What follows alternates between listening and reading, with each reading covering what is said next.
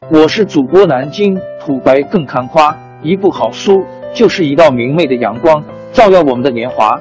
当字符串串流淌，萦绕在我们的耳旁，让我们回味无穷。天津上元书院又和你们见面了，欢迎您的收听。听众朋友们，大家好！开讲前先打个小广告，你们的关注和打赏是对我努力工作、加速上新书的动力。谢谢听众们！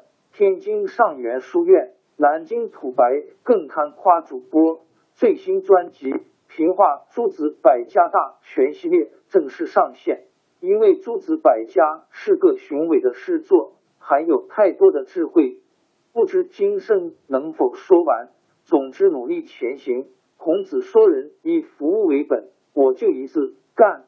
诸子百家是对春秋。战国、秦汉时期各种学术派别的总称。读书是最好的学习，追随伟大人物的思想是最富有趣味的一门科学。如果你也爱读书，总觉得书不够读，时间不够用，渴望以更少的时间读更多的书，来天津上元书院读吧。付费的有声书来了，你愿意为此花钱花时间吗？平话诸子百家系列专辑的进度更新按听众的关注和评论而定。喜马拉雅号 U I D 七三二六四零二二，微信号 S H 八五七三零幺四四九，请多多关注，多多打赏，谢谢大家，谢谢。下面正式开讲。平话诸子百家大全系列专辑。君子作战虽用正事，但必以勇敢为本；办丧事虽讲礼仪，但必以哀痛为本；做官虽讲才识，但必以德行为本。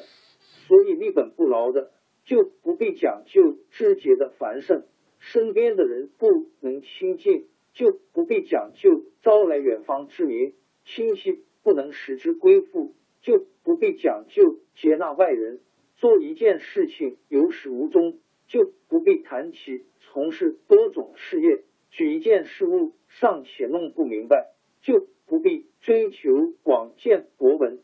所以，先王治理天下，必定要明察左右而招来远人。君子能明察左右，左右之人也就能修养自己的品行了。君子不能修养自己的品行而受人诋毁，那就应当自我反省，因而怨少而品德日修。常害诽谤之言不入于耳，攻击他人之语不出于口，伤害人的念头不存于心。这样，即使遇有好诋毁攻击的人，也就无从施展了。所以，君子本身的力量一天比一天加强，志向亦无比一天远大。庄敬的品行一天比一天完善。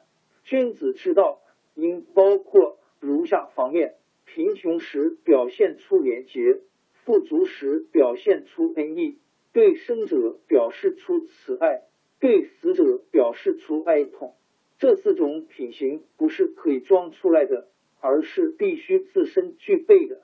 凡是存在于内心的，是无穷的慈爱；举止于身体的。是无比的谦恭，谈说于嘴上的是无比的雅训，让上述四种品行畅达于四肢和肌肤，直到白发铺顶之时仍不肯舍弃。大概只有圣人吧。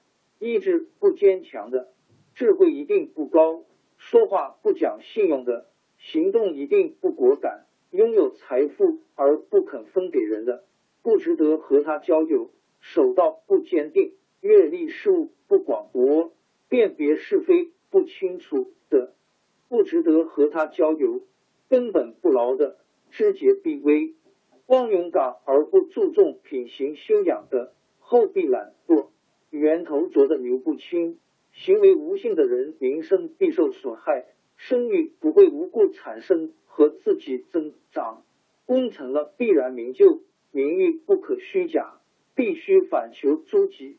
专说而行动迟缓，虽然会说，但没人听信；出力多而自夸功劳，虽劳苦而不可取，聪明人心里明白而不多说，努力做事而不夸说自己的功劳，因此名誉扬于天下。